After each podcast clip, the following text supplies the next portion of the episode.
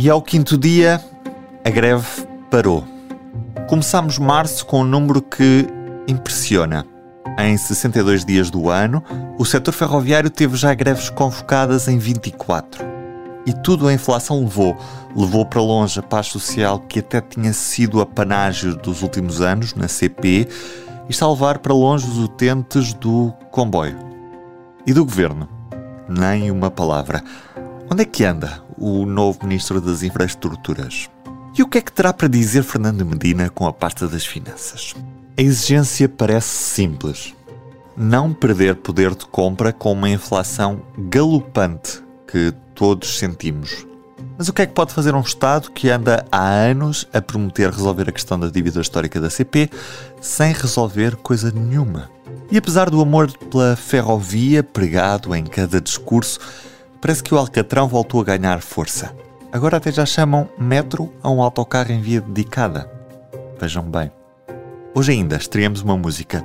Chama-se Metro Sem Carril e fica lá mais para o fim do episódio. Mas para já, Carlos Cipriani e Diogo Ferreira Nunes, viva! Hoje estamos à conversa com António Domingos, o presidente do SMAC, o Sindicato dos Maquinistas, Luís Bravo, o presidente do Sindicato Ferroviário da Revisão Comercial Itinerante e José Manuel Oliveira, responsável máximo da Federação dos Sindicatos de Transportes e Comunicações, a FECTRANS. Sejam bem-vindos. Começando por ordem alfabética, António Domingos, porquê é que os trabalhadores ferroviários têm motivos, neste caso representam os maquinistas, porquê é que os maquinistas têm motivos para parar e porquê é que estão em greve? Quais é são as vossas exigências? Os nossos motivos são semelhantes a todos os trabalhadores ferroviários e, de resto, a todos os trabalhadores deste país. No último ano fomos confrontados com uma inflação eh, brutal. Aquilo que nos é proposto pelo, pela tutela e pela empresa são, são aumentos salariais na ordem dos 3,5%, 4%. Uh, considerando a inflação registada, isto na prática representa cortes salariais, cortes salariais brutais, uh, correspondentes, uh, fazendo até uma, uma, uma, certa analogia àquilo que, que aconteceu durante a Troika, em 2013 à eh, perda de, salário real, e é isso, no fundo, que, que, que nos faz mover. Muito embora nós, magníficos, tenhamos outras situações específicas para a qual estamos a lutar, nomeadamente condições de trabalho, situações que têm a ver com, com, com as escalas de serviço, mas o motivo principal, e, e, também a degradação do material circulante e o atraso na recuperação do material circulante, mas o motivo principal, de facto, é a questão uh, salarial, uh, em que há uma perda de salário brutal correspondente àquilo que houve em 2013, na altura da Troika. Luís Bravo, as reivindicações da parte dos revisores são as mesmas? Sim, uh, estamos aqui com um aglomerado de, de restrições salariais que decorrem desde 2010. Os trabalhadores ferroviários tiveram os salários congelados entre 2010 a 2018. Por aí podemos logo ter tido uma perda de poder de compra na ordem do, entre os 10% e os 15%. Chegados a 2022, uh, eh, o aumento salarial que obtivemos foi zero, os famosos 0,9%, em que a inflação média se registrou em 7,8%. Uh, sobre a inflação média, temos logo uma, uma, nova perda salarial de poder de compra de, na ordem dos 6,9%, mas se olharmos àquilo que foram os dados transmitidos pela DECO, naquilo que é a cesta básica, naquilo que é aquilo que os trabalhadores com salários baixos não podem fugir, não podem deixar de comprar. Eh, estamos a falar eh, de, de um custo de vida que aumentou na ordem dos 20% dos produtos essenciais. E, no fundo, estamos aqui, tudo isto, as circunstâncias atuais, com esta perda salarial muito avultada, uh, juntando-se à questão do aumento das taxas de juros, os trabalhadores estamos a viver aqui tempos uh, que já verificámos aqui antes da Troika, não?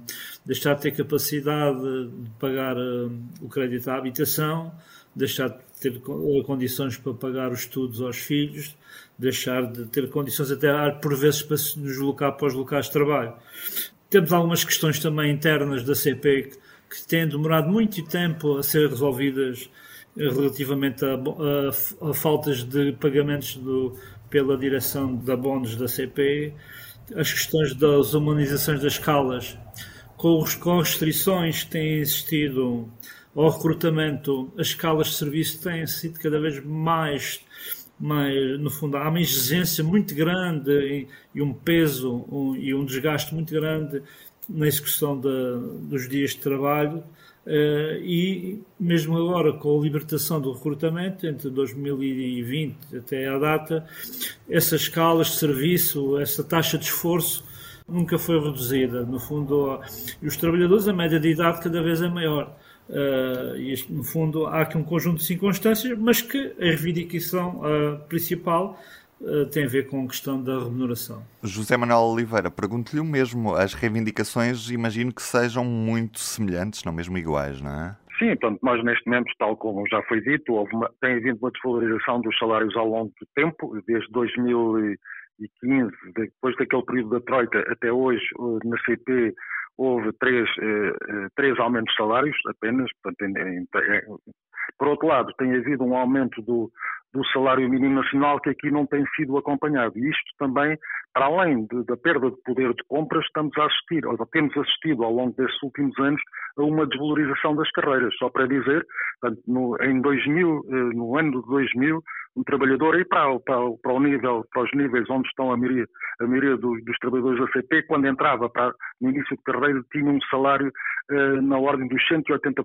do salário mínimo nacional. No topo da carreira eram 240, assim por alto, 240% do salário mínimo nacional. Hoje, o trabalhador, quando entra, por exemplo, um revisor, quando entra na, na sua carreira, tem um, um salário de, de entrada 120 do salário mínimo nacional e no topo 180% do salário mínimo nacional. Portanto, esta desvalorização está também a conduzir a uma situação que é a dificuldade da, da CP eh, fixar os seus trabalhadores e recrutar novos trabalhadores. Portanto, isto começa também a ser, na nossa opinião, um problema estratégico para a CP que tem que ser visto não só na ótica de valorizar os trabalhadores que cá estão, mas também numa ótica de futuro de poder atrair novos trabalhadores para esta, para esta empresa. Eu gostaria de fazer uma pergunta aos três, tem a ver com qual era a percentagem de aumento que satisfazeria uh, as vossas reivindicações e que levaria, por exemplo, a que se suspendessem as greves.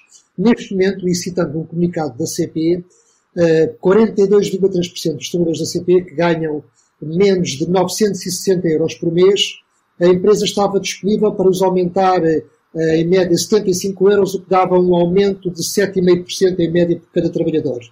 No patamar dos trabalhadores da CP entre os 960 e os 1.250 euros, que corresponde a 40% dos funcionários da CP, a empresa, com 75 euros de aumento, eh, dava um acréscimo médio de 4,42% de, de aumento. E, obviamente, depois os escalões superiores ficariam com aumentos de 3,7% e de 1,6%. Bom, a minha pergunta era a seguinte, assim, muito rapidamente, para o António Domingos, para o Luís Braga e para o José Manuel Oliveira, qual é a percentagem de aumento que, digamos, faria, se permite a expressão, calar os sindicatos? Uh, em primeiro lugar, esses números estão marcados. Uh, a empresa anunciou, uh, anunciou uh, aumentos e porque considerou o bolo, o bolo que foi distribuído pela, pela tutela em 2021, foi autorizado pela tutela na negociação que se iniciou em 2021 no regulamento de carreiras e que, que se encerrou em junho de 2022, no nosso caso. Portanto, está, vai em linha de conta uh, esse, esse, pacote salarial, esse, esse, esse, bolo que foi distribuído pelos sindicatos nessa altura. Só que esse bolo esgotou-se, uh, iniciou o processo negocial iniciou-se em 2021 e esgotou-se em 2022. Nós estamos em 2023 e o que está em causa tem a ver com, com a recuperação do poder de compra em função da inflação registrada em 2022. Já em 2022 uh, nós fomos penalizados eh, reportando a, a, inflação de 2021. Portanto, não podemos juntar, não podemos juntar tudo no mesmo pacote, só estamos a falar de, de, de bolos diferentes. Não podemos sistematicamente estarmos, estarmos a, a, incluir no mesmo pacote valores já esgotados do passado. Certo, António. A percentagem seria então de? Aquilo que eu diria, eh, no mínimo, no mínimo, e, e foi aquilo que foi conseguido uh, nas outras empresas uh, de transportes, de ferrovia pesada e ligeira, do qual o SMART tem representação, aquilo que eu diria é que, no mínimo, eh, seria um valor igual à, à inflação registada. Eh, eu posso, eu posso dar exemplos. Eh, o SMART tem representação em, em seis empresas, cinco delas são privadas, de ferrovia ligeira e, e pesada. Na, na Metro-Lutejo, por exemplo, não, não me custa dizer que tivemos 9,6 de, de aumento na Metro-Lutejo, 7,8 na Medley, 7,4 na Fertagos, 8,72 na Via Porto. Na CP, uh, eh, os aumentos são da ordem daqueles que nós conhecemos, de 3,5%, 4%. Essa é a situação que nos leva a, levar para, para, para este conflito Portanto, para desbloquear a situação, no mínimo, teria que haver aumentos eh, consentâneos com a inflação registrada o ano passado. Qual seria a porcentagem que satisfazeria o SNAP em termos de aumento? Seja, isso tudo depende, tudo depende, da negociação. O que interessa que interessava era, em primeiro lugar, que, que, a tutela não tivesse esta atitude autista e não se tentasse com os sindicatos para negociar, que é isso que não tem acontecido. Posso lhe dar um valor, e o valor, e o valor é, é, a reposição uh, no mínimo do, do, do, do poder de compra. Luís Bravo. Na parte do que diz respeito ao SFRCI, uh, aqui temos apelado à empresa e às tutelas é que nos atribua o mesmo que foi atribuído à função pública, ao famoso acordo que foi feito pelo Governo no final do ano de 2022 com a função pública. No fundo, aquilo que nos está a acontecer na CP é, é só nos atribuiu uma parcela desse aumento. Por exemplo, a função pública os prevê o mínimo de 52,11 euros no salário base e depois 2% nos restantes complementos, nos suplementos remuneratórios. Eh, e é estes 2% nos restantes suplementos remuneratórios que as tutelas já nos estão a cativar. Eh, daí, daí estamos aquém daquilo que foi a inflação registrada em 2022 e só estamos a olhar a inflação média, aos 7,8%. Porque, como digo, o custo de vida para os trabalhadores com baixos salários, eh, a inflação anda perto dos 20%. E, e, para estas contas não conta o aumento do, do crédito à habitação. Uh, por isso dizer que, pelo menos, tendo aquilo que foi já a decisão da aplicação dos aumentos salariais na CPE, o que está aqui a faltar é aquilo que nos estão a cativar já desde o início do ano, que é os 2% de aumento nas restantes cláusulas pecuniárias, nomeadamente na refeição, nos outros prémios que nós temos inerentes à nossa uh, especificidade e atividade ferroviária. Mas não respondeu. Qual seria a porcentagem em termos de aumento do salário? O correspondente ao, à inflação registrada do ano passado. Que é de?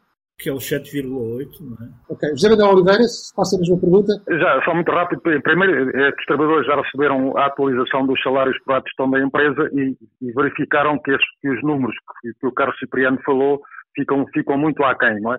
A segunda questão para nós é, partindo do princípio que defendemos a reposição do poder de compra, tem que ter, tem que ter na base eh, discussão uma percentagem idêntica àquela que foi eh, a inflação verificada. Embora nós, para além da, da reposição do poder de compra, pensamos que é necessário fazer uma discussão, pode não ser logo de imediato, para a valorização dos salários, para os distanciar do salário mínimo nacional, tendo em conta a complexidade e a especialização de muitas das profissões que uh, existem na CP e que só têm informação aqui dentro da CP. Temos assistido a uma sucessão de greves que, para já, não, parece que não têm surtido efeito, porque continua a haver um manifesto de silêncio, sobretudo do governo, que é quem tutela a CP, no final de contas.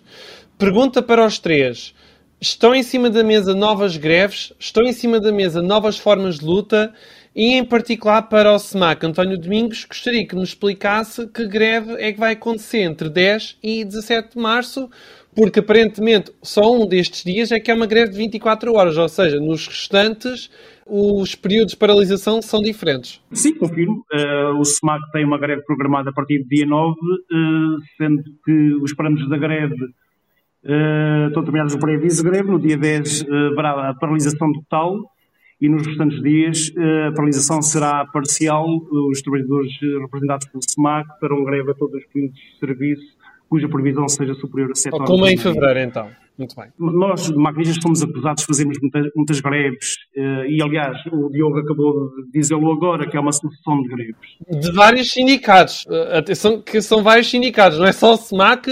E uh, clarificar que o SEMAC também fez greves na MTS e na Metro do Porto. Também é preciso lembrar isso. Eu respondo, sim, eu respondo, eu respondo pelo SEMAC. Em primeiro lugar, somos acusados de só fazer greves na, na, na empresa pública. Uh, é mentira.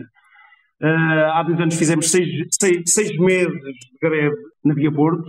Uh, o ano passado, três meses de greve na, na Messel do Tejo e conseguimos, e conseguimos resolver a situação e chegar a acordo com, com, com essas empresas. Não fazemos greve só nas empresas públicas, na empresa pública CP, uh, o SEMAC não faz greve há 10 anos. Desde 2013, o SEMAC não paralisa um comboio uh, na CP, na empresa pública CP, desde 2013 não há um comboio uh, suprimido por motivo de greve do SEMAC.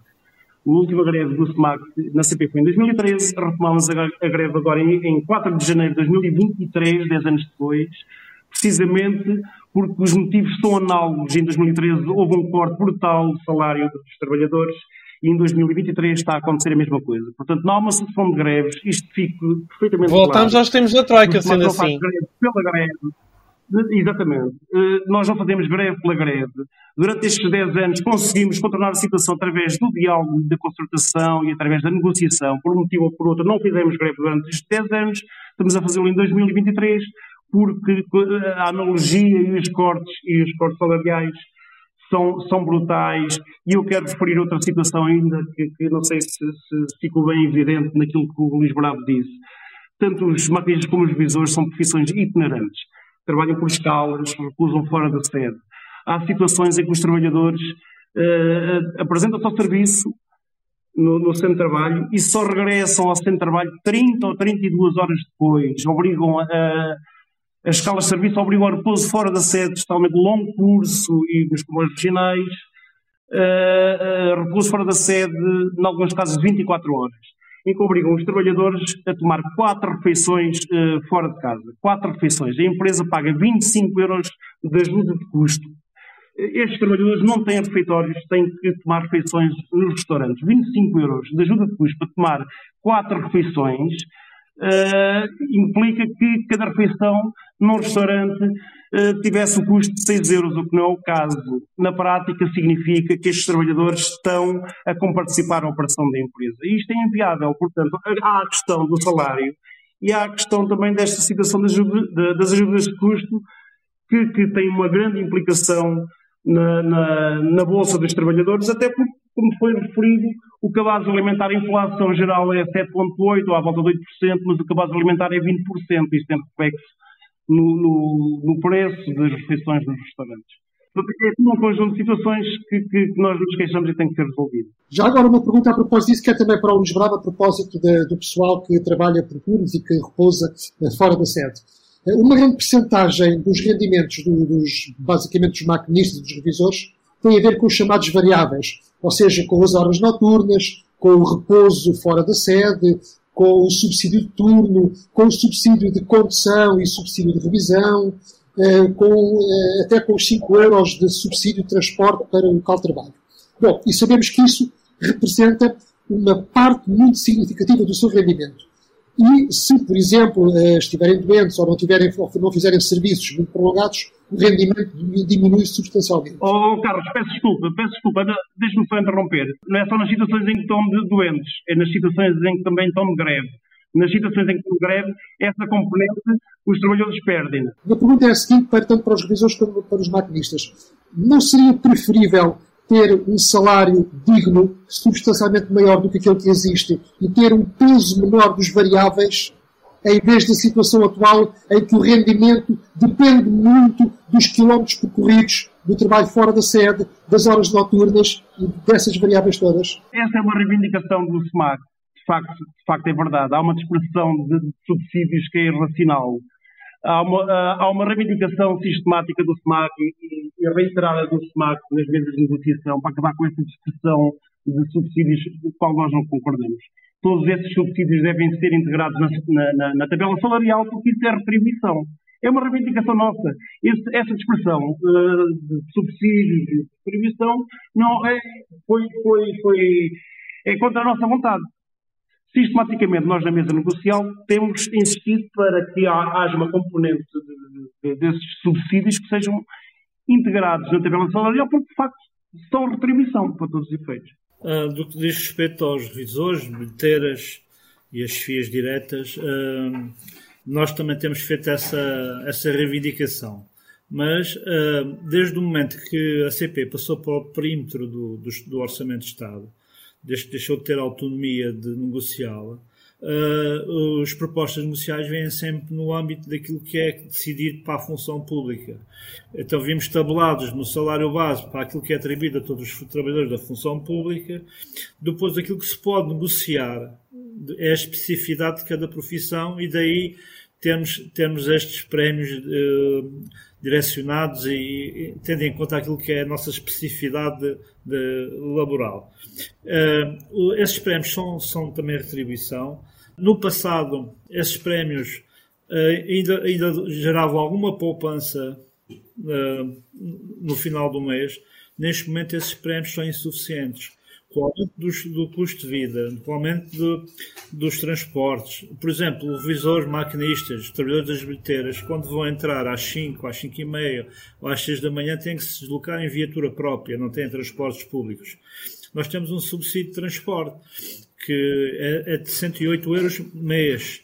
Isto, isto, dividido por, por 22 dias dá um valor irrisório que não, não chega para pagar a deslocação que esse trabalhador tem. E já estamos a assistir trabalhadores que se assistia aqui há 15 e há 20 anos a levarem o saco de cama uh, à noite, no último comboio, e ficarem nas salas sociais para iniciarem o serviço de manhã, porque não têm dinheiro para pagar o combustível. Já, isto foi uma coisa que nós já não víamos há 25 anos.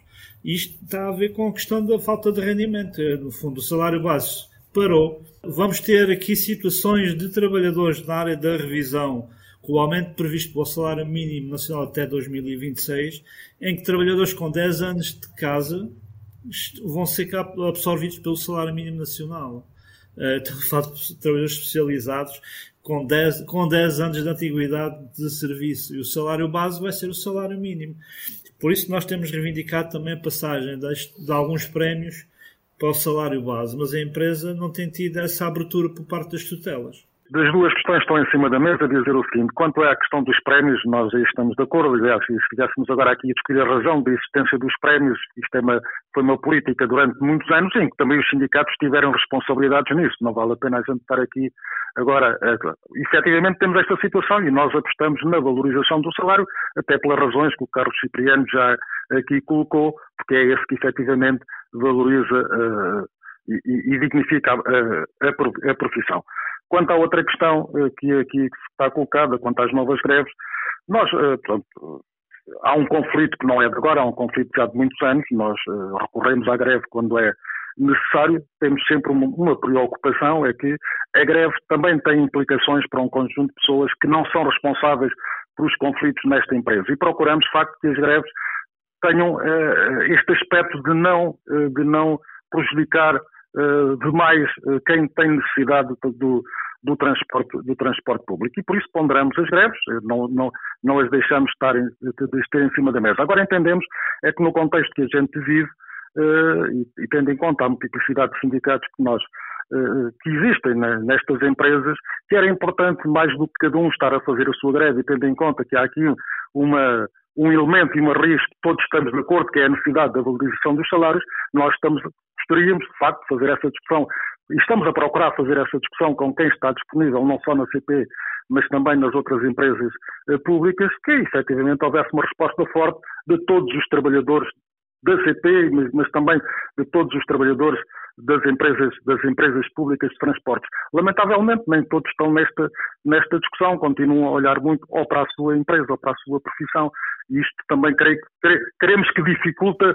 José, então isso quer dizer que de alguma forma já foi equacionada uma greve geral eh, no, dos trabalhadores ferroviários, só que não, não aconteceu por é falta é de acordo, foi isso? Muito diferente, não é? Nós achamos e há, e há muito tempo procuramos e é no momento que estamos a ver, sem deixar de ter em conta que há especificidades e há coisas que são diferentes e que não têm que ser tratadas de forma igual, há um elemento e há uma matriz que todos estamos, aliás, neste debate, isto é, é, é, é visível que é a necessidade da valorização dos, do salário de todos os trabalhadores. E a CP é um conjunto, portanto, porque é importante, todos os trabalhadores são importantes. O maquinista é importante, o revisor é importante, há uns que dão a cara de imediato e por isso há aqui situações específicas que é preciso ver, mas depois há, há um conjunto de trabalhadores, manobradores, etc. E há inclusivamente pessoas que às vezes estão muito despercebidos, olha, são tão importantes, são aqueles que, nos, que, que processam os nossos salários para que a malta ao final do mês possa, possa receber. Portanto, todos são importantes. E acho que neste momento era importante, era, era muito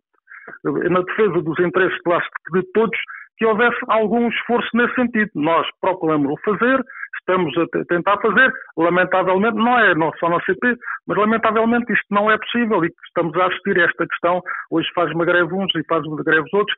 Se nós estamos a dar a resposta que é necessária e que o Governo deveria sentir, estamos essencialmente a prejudicar as pessoas que, não são, que são as menos responsáveis por, pela, pela, situação que, que existe. Sempre que há esta série de greves na CP, volta ao debate político a velha questão da continuação da CP enquanto empresa pública ou a sua concessão à privatização. Ainda recentemente no Parlamento, liberal veio falar na concessão da CP. Sabemos que no Chega, que no PSD, nos partidos mais à direita, defende-se a privatização parcial ou total da CP ou a concessão de alguns serviços. E também sabemos que mesmo dentro do próprio PS há quem defenda a privatização da empresa, sobretudo quando há estes momentos de conflito laboral. Eu suponho que, enquanto sindicalistas, uh, têm impugnado pela manutenção da empresa na esfera pública, mas queria perguntar-vos se eh, não receiam que esta sucessão de greves uh, traga de novo para a ribalta e dê força ao debate e a uma eventual decisão para a concessão e a privatização parcial ou total da empresa. Vamos começar agora pelo José Manuel Oliveira. Essa é uma questão interessante e eu creio que eh, não, não passa apenas pela questão da, da, da greve, pode ser mais fácil. Nós equacionamos é se há a falta de um conjunto de respostas que existem hoje na ferrovia não visa efetivamente eh, dar seguimento ao desenvolvimento desse conjunto de ideias. Quando não se eh, fala muito nos investimentos, mas não se concretizam, portanto, não há material circulante, não há trabalhadores, etc., o, o serviço é degradado. Eh, a pergunta que nós temos feito já muitas vezes é se isto não é, não tem não é feito de propósito para que se venha a justificar da impossibilidade da empresa pública dar a resposta ao serviço público que é necessário para depois se avançar para, outros, para outras situações. Portanto, eu creio que não é eh, eh, este momento de, de conflito pode acentuar essa necessidade de ampliar essa discussão, mas ela, ela está, está, mais, está mais atrás, nomeadamente das faltas de resposta. Aliás, nós vemos agora, até com o Plano Ferroviário Nacional, é que é um conjunto que é a repetição, em alguns casos, de, de, de objetivos e de, e de, anúncios de investimentos que nunca se concretizaram, que há anos que a gente ouve, não é? Portanto, e aquilo que é essencial neste momento, que era re, retomar o, uh, este, o setor ferroviário unificado, portanto, com a operação, as infraestruturas, o controle de circulação, a manutenção, etc. Portanto, isso é que nós achamos que era preciso fazer neste momento e a partir daqui dinamizar eh, eh, algumas medidas e, apraçar algumas medidas que estão muito, eh, muito atrasadas, porque se, se, o desenvolvimento do caminho de ferro dependesse apenas dos anúncios, nós éramos o caminho de ferro mais desenvolvido de todo o mundo. Não é? António Domingos, um maquinista bem pago e com boas condições de trabalho será feliz a conduzir um comboio, independentemente de pertencer a uma empresa pública ou privada? Sim, a função do maquinista é conduzir comboios, a velocidade é a mesma. Agora, nós, enquanto sindicato, defendemos uma, uma CP pública porque entendemos que é o melhor serve o país, os utentes e as populações uh, desprotegidas. Agora, se, se, se me pergunta se estas greves ou se há um determinado movimento político ou, ou, ou opinião publicada que, que, se aproveita destas greves para, para empurrar a empresa para privatização, para, como fim último de acabar com as greves. Uh, aquilo que eu quero dizer é que uh, não é o facto da empresa ser privatizada que as, que as greves acabarão, se, se, a prática, aquilo que a prática nos tem demonstrado, no que diz respeito ao Sindicato de Maquinistas, é que nós temos feito mais greves nas empresas privadas do que na pública, como há pouco acabei de referir. Ou seja, o Sindicato de Maquinistas seja, seja nas empresas privadas ou nas empresas públicas, sempre que estejam em causa uh, direitos laborais, condições de trabalho e questões de salário, que é o caso, não enjeitará formas de luta. Portanto, não é pelo facto da empresa ser privatizada que uh, as formas de luta acabarão, como a prática nos tem demonstrado. Uh, portanto, é isto que eu tenho a dizer em relação, em relação àquilo que eu lamento. Aquilo, deixe-me só referir mais, mais esta questão. Aquilo que eu lamento é que quando o SEMAC faz greves nas, nas empresas privadas, determinados partidos políticos não, não vão para as estações defenderem a nacionalização dessas empresas. Uh, que é o que acontece agora na, na, nas, nas, nas, greves da, da, da, CP. E, por outro lado, aquilo que, que, assistimos com a greve, agora com, com, com as greves da EPE, que, que, os privados também são afetados e a comunicação social não colocam o foco só na empresa pública. Eu diria que há uma agenda escondida, se calhar para empurrar, e há um plano escondido facto para empurrar uh, uh, para, para, colocar na agenda do dia a privatização da, da CP, mas uh, quanto a isso nós não damos para esse peditório. Luís Bravo? Eu sou da mesma opinião que os meus colegas. de certo que há aqui um aproveitamento político, mas uh, quem está a criar este, no fundo, uh, este problema, quem está a criar a justificação para é o próprio governo ao, nos colocar nesta situação o de, de, de, daquilo que é uma decisão de, de aumentos salariais para a função pública e, e nós temos tido sido aqui abrangidos por tudo por tudo o que é decisões do âmbito da função pública da parte negativa. Este ano que, que a situação era menos negativa fazem-nos aqui uma cativação do aumento dos, dos, dos prémios que complementares que nós temos uh, e não há aumento salarial. No fundo, cria-se um problema para justificar uma necessidade. Uh, eu também acho que há uma agenda escondida uh, para, para, para, para a privatização e também está aqui na situação escondida que é está a acabar a concessão da Fertagos. Sabemos que aquilo que foi os, os pagamentos à infraestrutura ficaram muito aquém da por parte dessa empresa no, no, âmbito da utilização de toda uma infraestrutura paga pelos contribuintes e então estão aqui no fundo a deixar criar esta esta, esta opinião pública contrária aos trabalhadores e, e, e à empresa pública de caminhos de ferro para justificar depois o, o no fundo a, a, que a Fertagos não, não, não, seja, não seja entregue à CP que era o que devia ter acontecido desde o primeiro momento que foi criada. Uh, eu acho que isto está tudo interligado e, de facto, aquilo que, é a situação de ausência negocial, o facto de logo à partida com aquilo que foi a quebra bruta de rendimentos dos servidores ferroviários em 2022 e o facto de nos estarem aqui já a cativar, porque isto é uma cativação, no fundo darem-nos aqui só uma parte daquilo que foi os aumentos salariais dados à função pública, é, é de facto é criar uma agenda para e isso começa a ser, começa a ser notário para todos nós. Aliás, há um, há um acordo nesse sentido. Isto que o, que o Luís Bravo diz foi, agora não sei se foi 18, foi 19, foi objeto de acordo uh, no Ministério das Infraestruturas e, e, aliás, é a partir daí que o próprio, que o próprio acordo da empresa tem, uma, tem uh, transpõe aquilo que foi o acordo feito na altura ainda do, creio que do Ministro Pedro Marques. É como uma ferrovia com comboios novos que estão para, para chegar, com uma infraestrutura modernizada, Uh, é muito apetecível para qualquer investidor privado. No fundo, foi o que aconteceu com Fertagos, não é? Recebeu estações novas, linhas novas, catenária nova, comboios novos, tudo pago pelo contribuinte. E eles, a única coisa que fazem é a cobrança dos títulos de transporte e nem sequer a utilização para aquilo que tem sido os relatórios contas do Tribunal de Contas, uh, nem sequer a, a utilização dessa, dessa, infraestrutura tem sido paga, sempre com desculpas ou, ou, de troicas ou de, ou de Covid. O facto é que tem, tem, sido, tem sido uma utilização de, de equipamentos públicos a custo zero. E há um pedido para repor o equilíbrio financeiro, ou seja, a concessão pode vir a ser novamente prolongada, já agora acrescente-se. A última renovação já foi, com, já foi, já foi uh, o ridículo para conseguirem pagar a dívida a infraestruturas de Portugal. Uh, no fundo, é para continuarem a não pagar e está, é, uma, é, é algo que, não, que, a comunicação social privada não, não explora, não diz, esconde.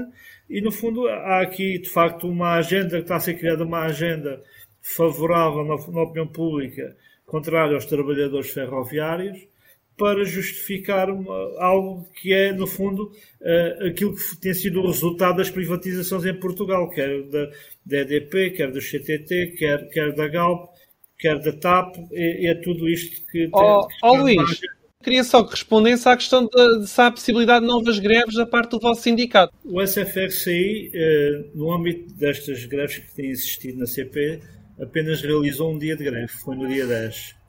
Nós temos, temos tido, a nossa abordagem tem sido sempre no sentido da reativação das negociações e do processo negocial.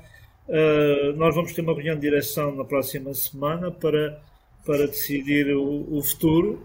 Uh, agora, uh, tem que haver aqui uma reação do governo, da empresa, no sentido de, de, de, daquilo que é a instabilidade social uh, ser, uh, se reduzir. E tem que, tem que só, isso só vai acontecer com a reabertura das negociações. Portanto, na próxima semana pode haver decisão sobre potenciais novas, eh, novas greves, é isso? Possivelmente. Muito bem. Carlos. Uma pergunta. Um, a Medway conseguiu aumentar uh, os salários dos maquinistas depois de uma negociação que deixou cair o, a, ausência do agente único. Ou seja, neste momento, na, na CP, num comboio de qualquer tipologia pode circular se não tiver pelo menos dois tripulantes, um maquinista e um revisor. No caso da Medway, passou a haver comboios com um único agente, em determinadas condições, a empresa teve ganhos de produtividade, redistribuiu-os pelos trabalhadores e permitiu significativos aumentos dos maquinistas. Eu gostava de perguntar, e neste caso em particular ao António Domingos e ao Luís Bravo, se uh, na CP estariam dispostos um, a aceitar o agente único em troca de um aumento salarial significativo. António. Ora, muito bem. Uh, na Medway, os aumentos de 7,8 não tiveram nada a ver com o agente único. O agente único foi negociado com a Medway já na, na negociação do acordo de empresa. Portanto, esta valorização salarial 7,8 teve a ver com a negociação de, de agora em 2023 uh, em função da, da, da, inflação de 2022. Portanto, está separada do agente único, não tem nada a ver uma coisa com a outra. A negociação de, de, de, do agente único decorreu no processo negocial do acordo de empresa uh, durante o ano 2021.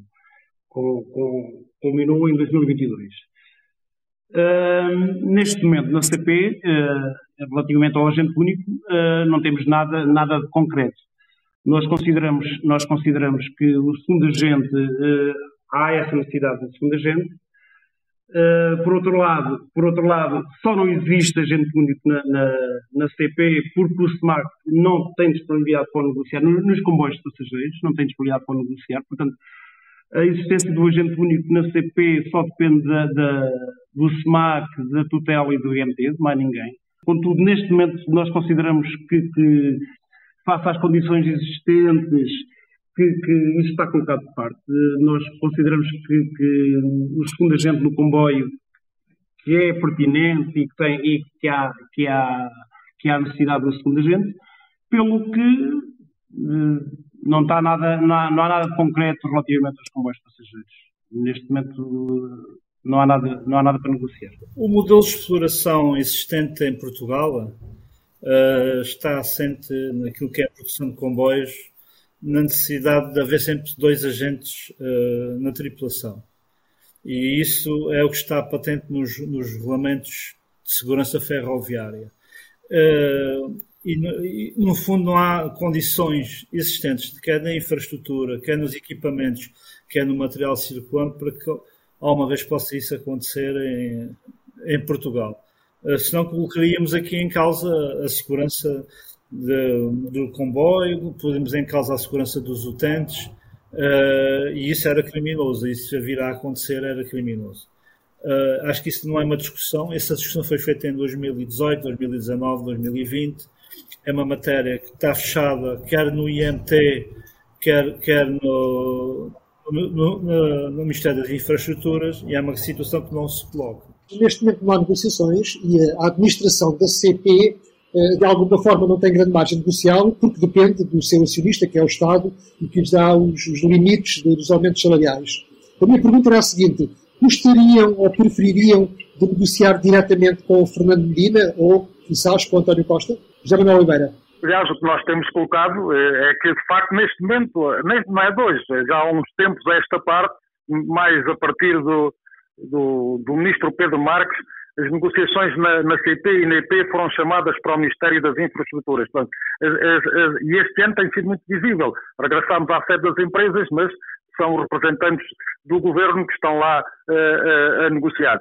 É, é, óbvio que nós, face à, à falta de interlocutor no Ministério da Tutela, e para nós não é uma questão do, depois do Ministério das Finanças, como os ministros normalmente dizem, é, nós até, até dão a entender que estão de acordo connosco, mas depois o ministro Medina não deixa. Para nós não é, essa não é uma questão de fundo, a questão de fundo é, é a opção política. E qualquer dia temos que efetivamente discutir isto com o Primeiro-Ministro, tem que ser o nosso interlocutor. Mas esta ausência de negociações mostra que, apesar dos discursos públicos que são muito favoráveis à ferrovia, o Governo na realidade é completamente indiferente ao que se está a passar neste setor e não tem qualquer eh, vontade de resolver estes problemas? É isso que passa?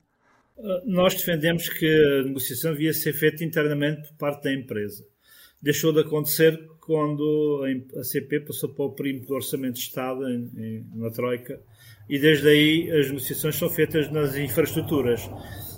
Qual é a dificuldade nas infraestruturas? Estamos a negociar com técnicos das finanças e, e mesmo das infraestruturas que não conhecem a realidade do que é o trabalho e o de um, de um trabalhador ferroviário. No fundo, comparam-nos aqui como um mero trabalhador público e não vendo, não vendo qualquer, uh, uh, no fundo, atenção àquilo que são as condições de trabalho de um trabalhador de elaboração contínua. O, o Sr. Domingos já aqui falou do, daquilo que é, que é o trabalho por escalas, em rotações, com repousos fora da sede, com ausência, há uma ausência de família, há uma ausência, uma ausência de acompanhamento dos filhos, há refeições tomadas, há mais refeições tomadas fora de casa do que em casa. Uh, e, este, e, quando negociamos com, com representantes das, das tutelas, eles não conhecem essa realidade. O, SEMAC, aquilo que nós entendemos é que quando negociamos com a CP, estamos a negociar com a tutela por interposta pessoa, porque a CP de facto não tem autonomia negocial. E aquilo que acontece na tutela é uma coisa absurda. São, a, a tutela faz aquele papel de polícia bom, polícia mau, em que a tutela das infraestruturas é o polícia bom e o polícia mau é, é, é a tutela das finanças e isso dificulta muito a situação. Portanto, nós temos aquilo que deve ser, que deve ser eh, resolvido é definitivamente darem autonomia de gestão à empresa, que foi aquilo que o ministro Pedro Nunes Santos disse quando inaugurou as oficinas em Guifões, em que doravante, a partir do momento em que a CP ficasse ficasse com o contrato de serviço público, que haveria essa autonomia de gestão. E isso nunca aconteceu, de facto. As situações são anunciadas e depois na prática não são resolvidas. E foi por esse facto que o, que o anterior presidente da CP se demitiu. Portanto, a situação é essa. Nós, quando negociamos com a CP, estamos a negociar por interposta pessoa capitão. Queria perguntar aos três, é esta última pergunta, se têm um fundo de greve, no caso do SMAC é, é conhecido que sim, tem um fundo bastante substancial. Uh, queria perguntar até durante quanto tempo uh, estes sindicatos poderiam suportar uma greve. Sim, de facto, confirmo que o SMAC tem fundo de greve. Isto, isto é, é, esta dúvida é sempre levantada sistematicamente, de forma sistemática, sempre que o SMAC faz greve. E, e, mas, mas, eu aproveito para esclarecer, de facto, nós, nós o SMAC tem um fundo de greve que é financiado pelos associados, uh, as contas são escrutinadas pelo nosso Conselho Fiscal, Uh, e, e, e, são apresentadas na Assembleia Geral no relatório de contas.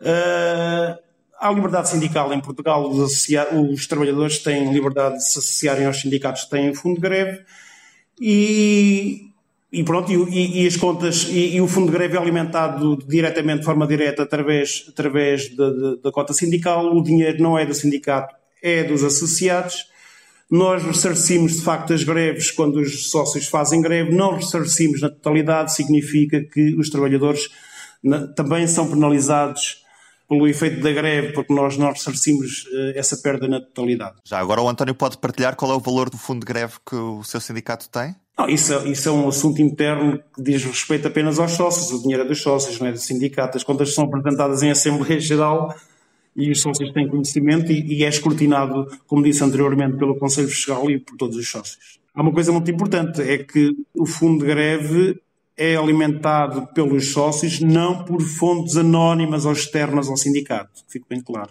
Nós não temos fundo de greve, é uma discussão muito antiga e porque no fundo o fundo de greve são os trabalhadores que o fazem, portanto, eh, e achamos que também podendo ter aspectos positivos na altura da greve, também eh, pode ter aspectos negativos, de, e essa, digamos, tem sido a discussão que temos feito e por isso não optamos por isso. José Manuel Oliveira, quais são as desvantagens do fundo de greve então?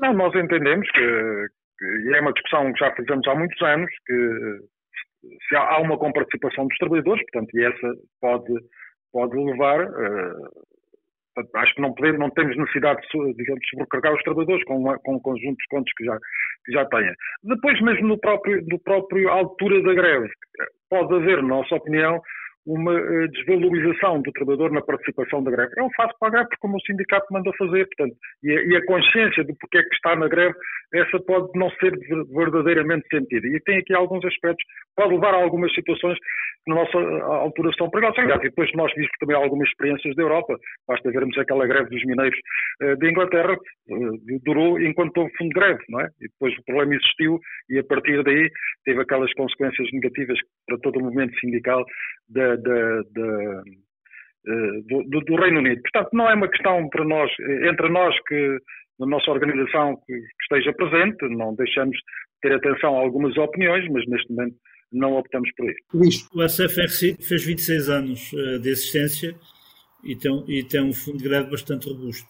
No fundo, nos permite enfrentar, enfrentar uh, todas as dificuldades que nos possam colocar pela frente. Uh, mas dizer aqui que quando um trabalhador faz greve, Uh, ainda, perde, ainda perde salário porque perde todos aqueles prémios que estão indexados à, à sua atividade. Só é pago aquilo que é descontar no salário base. Quanto é esse fundo? Qual é o montante? Isto não posso partilhar. Isso é, é, é, sai da, sai, é apenas então só da cotização dos sócios. Connosco neste Sobre Carris, António Domingos, Luís Bravo, José Manuel Oliveira. Muito obrigado aos três. Foi um prazer ter estado à conversa convosco. Tá, obrigado. Boa tarde.